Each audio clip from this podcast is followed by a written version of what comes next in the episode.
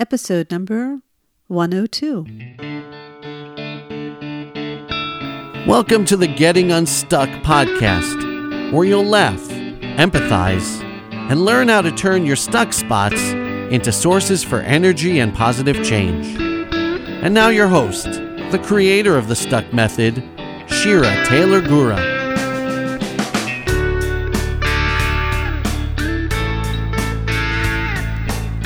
Hello, my dear listeners, and thank you for joining me today. So, for those of you who have liked my Facebook page, Shira Gura, the Stuck Method, you will have heard about the exciting news I posted about earlier last week when I opened up iTunes on my computer to leave a review for a podcast that I listen to and that I love.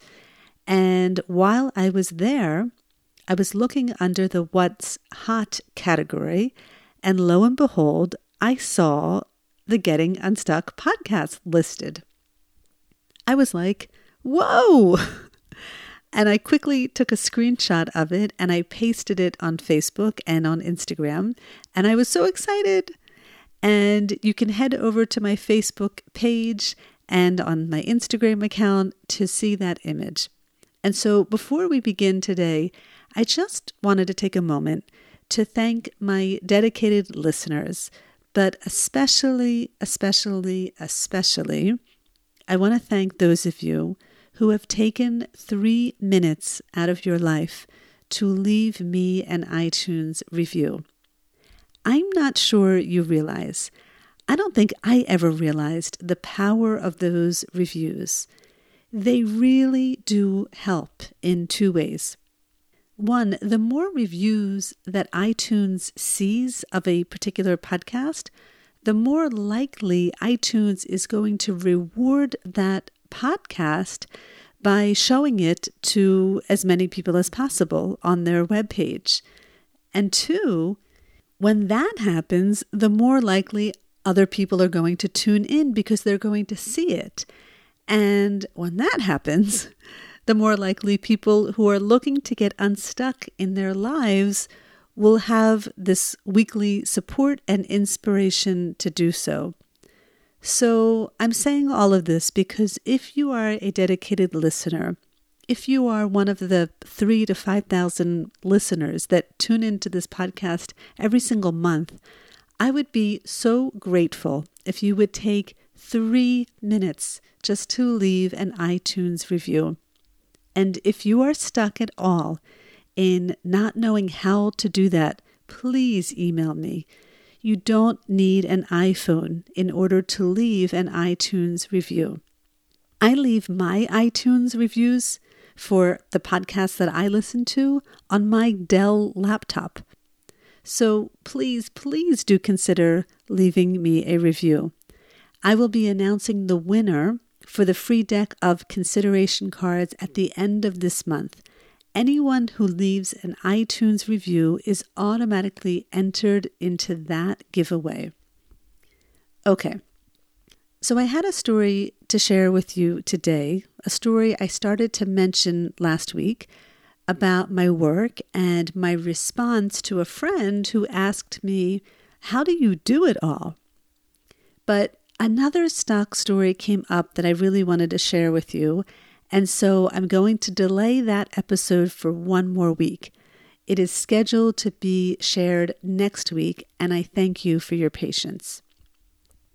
So, before I begin sharing, I'd like to read you an email that I received that was really perfect timing because it relates back to last week's episode. And I thought it was brilliant and important that I share with you, my listeners. If you haven't yet listened to last week's episode, please hit pause and tune into that one first, and then come back to this one. It's just going to make so much more sense. Okay, so this email comes from Rose, who is from New Jersey. She wrote Dear Shira, Thank you so much for your episode on Consider a More Beneficial Response. I think it's wonderful you can use the stuck method to reflect back on circumstances that didn't go as you wished so that you can revisit them and find healing from them. I hope it's okay that I'm writing to you with a few things that stuck out in my mind. I was thinking maybe others were having similar thoughts, and I was hoping you may share my email on your podcast and respond to it. Here are my thoughts. 1. You mentioned early on in the episode that you don't like politics and that if someone called you out on something that you didn't know about politics, you'd be okay with it. But what doesn't make sense to me is if that's true, why weren't you okay with your husband doing that? Didn't he do exactly what you just described hypothetically others may do and that wouldn't bother you? If yes, why was your reaction different to him than it was to others? And two, I like how you considered a more beneficial response. I think that's valuable and commendable. And yet, I feel like you didn't really crack the stuck moment, if I may. I know you are the creator of this method, so forgive me for being so frank with you. But from what I heard, and I could be wrong, you were really stuck on anger about your husband making what you thought was a nasty comment. It seemed like you were stuck on that at the end of the episode, too. You made a side comment about him making a stupid comment. And while a more beneficial response seems like a good idea to me, unless you get unstuck from the anger you are feeling towards your husband, how could you make a more beneficial response in a whole and complete kind of way? I would really love to hear your thoughts on this. I listen to your podcast regularly and find myself growing and developing from it. I hope you don't get stuck on my questions. Fondly, Rose. So, first of all, thank you, Rose, for emailing me and sharing your thoughts about this episode. No, I am absolutely not stuck on your questions. I am actually very grateful for you for raising such important points, which is why I chose to share my responses on this week's episode. Regarding your first question as to why I responded differently to my husband doing an action that I would have if it were someone else, like a friend or a community member, I think my answer is because that's what happens with people that we live with or that we're close with or that we care about or that we care how they think of us. They know how to push our buttons more than anyone else in the world. And I guess I reacted towards my husband in a disappointed kind of way because I care about him and I care about our relationship and I don't want him to think badly of me in any way at all. If an outsider would have remarked about my naivete regarding politics, I probably would have cared less because I wouldn't care about that person's opinions of me. I'm sure you can relate to this. If your spouse or your child or your parent or an in law says something to you that pushes your buttons, you may react very differently if, let's say, I were to say the same exact thing to you we just tend to act differently in the world towards different people. I think that's the natural tendency. I'm not saying it's right or wrong, I'm just saying that's what we tend to do. But I see your point, and I think you're right. Had I not gotten stuck on my husband's remarks, I would have responded exactly as I would have towards someone else I have no relationship with. And in an ideal world, that's exactly how I would have responded. But of course, that's in the past now, and there's nothing I can do about how I responded. The only thing I have the power to do now is to look back and learn from what happened and even engage my husband in a conversation about it, which I did that night. Regarding your second question, I think you're also on the money with that one. Yes, considering a more beneficial response is commendable, but if I'm still stuck on anger, then that's something that really needs to be processed through in order to get a resolution on this.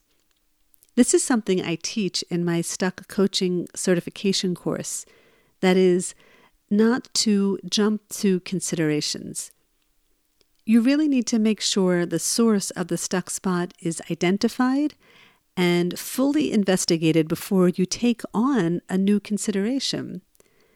And you're right, I didn't really get unstuck from the anger or the disappointment or the frustration when I recorded last week's episode. I did get unstuck afterwards, but you weren't there to hear it.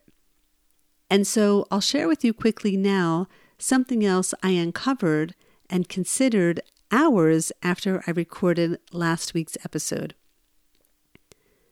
I had mentioned that I believed my husband was being rude.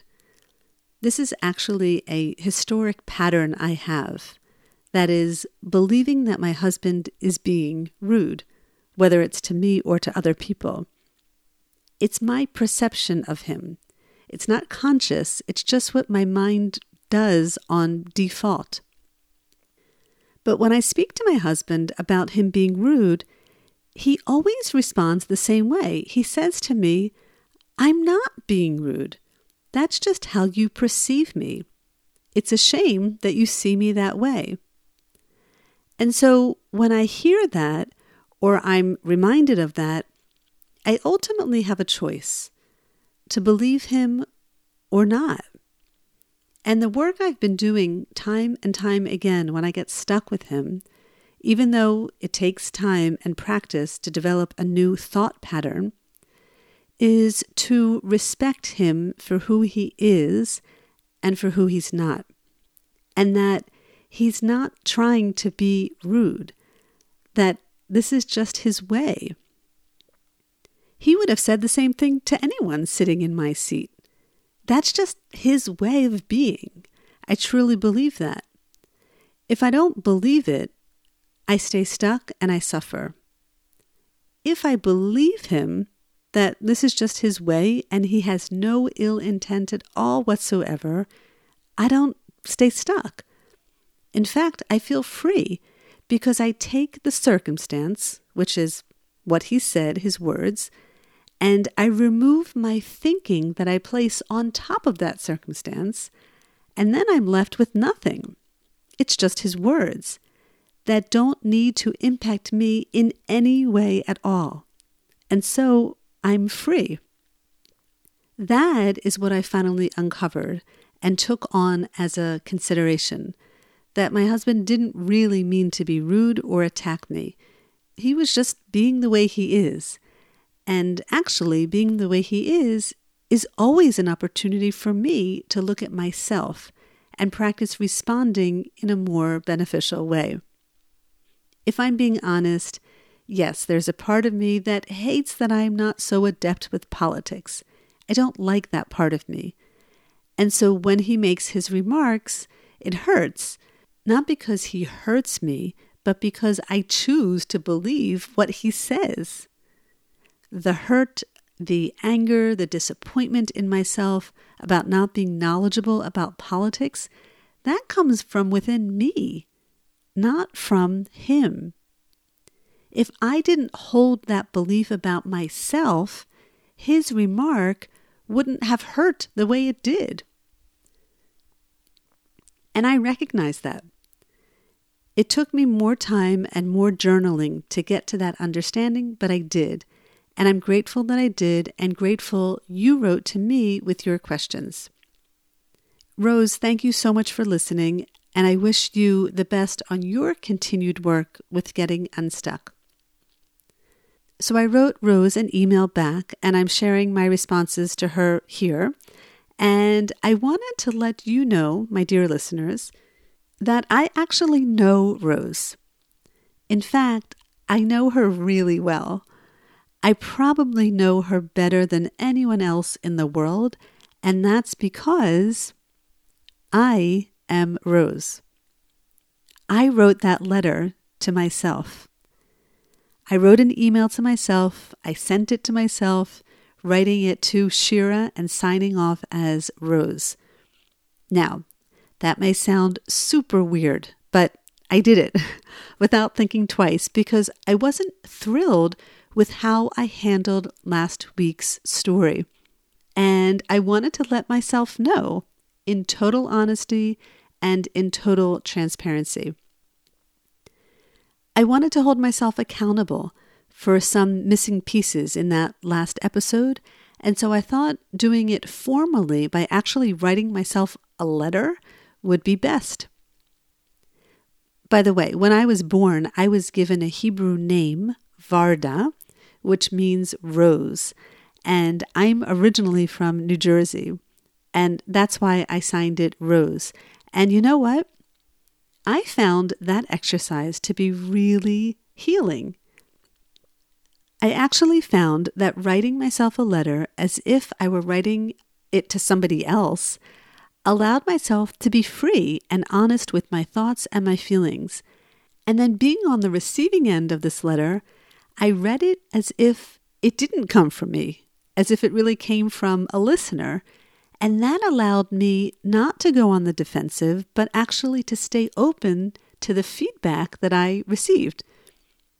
And then I took the letter as an opportunity to digest it and think about it and share my thoughts, which really felt awesome. It's very hard for me to explain this experience in words, but here's what I would like to leave you with. I challenge you to consider writing yourself a letter. Whether it's handwritten or it's in an email format, I actually think a handwritten letter could be really cool. And you know, it'll take a few days for you to receive it, so you won't really know exactly when you'll receive it, like you would if you send yourself an email, which is instantaneous. But anyway, I challenge you to send a letter to yourself about something in your life where you're not 100% complete or happy with. Maybe it's how you're showing up in the world or how you're responding to things going on around you. When you write, try to be as objective as possible, as if you are writing as a friend who is trying to show you what he or she is viewing as their perception. Be gentle, but be truthful and honest. When you receive the letter, try to stay open and loving, and see the words you read as an opportunity for growth and change rather than staying stuck in what you could otherwise view as negativity. Every obstacle in life is an opportunity for a breakthrough and for the turning of a new page. You may even choose to write a note in return. I realize this may seem really weird to some of you, but all I can say is consider it. I have never done this before in my life, and it was a powerful exercise for me. I'm really glad I did it, and I'm glad that I can share it with you. If you do end up writing yourself a letter, I would love to hear from you. Okay, my dear friends, that is all for this week. Next week, I look forward to sharing with you an insider's view of my business and my response to my friend who asked me, How do I do it all? Wishing you a great rest of your week, and as always, I look forward to getting unstuck with you.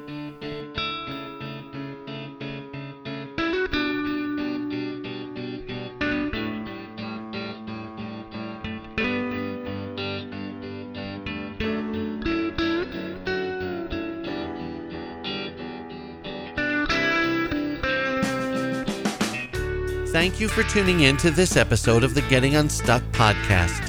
For more information on programs, workshops, and retreats, check out our website, www.shiragura.com.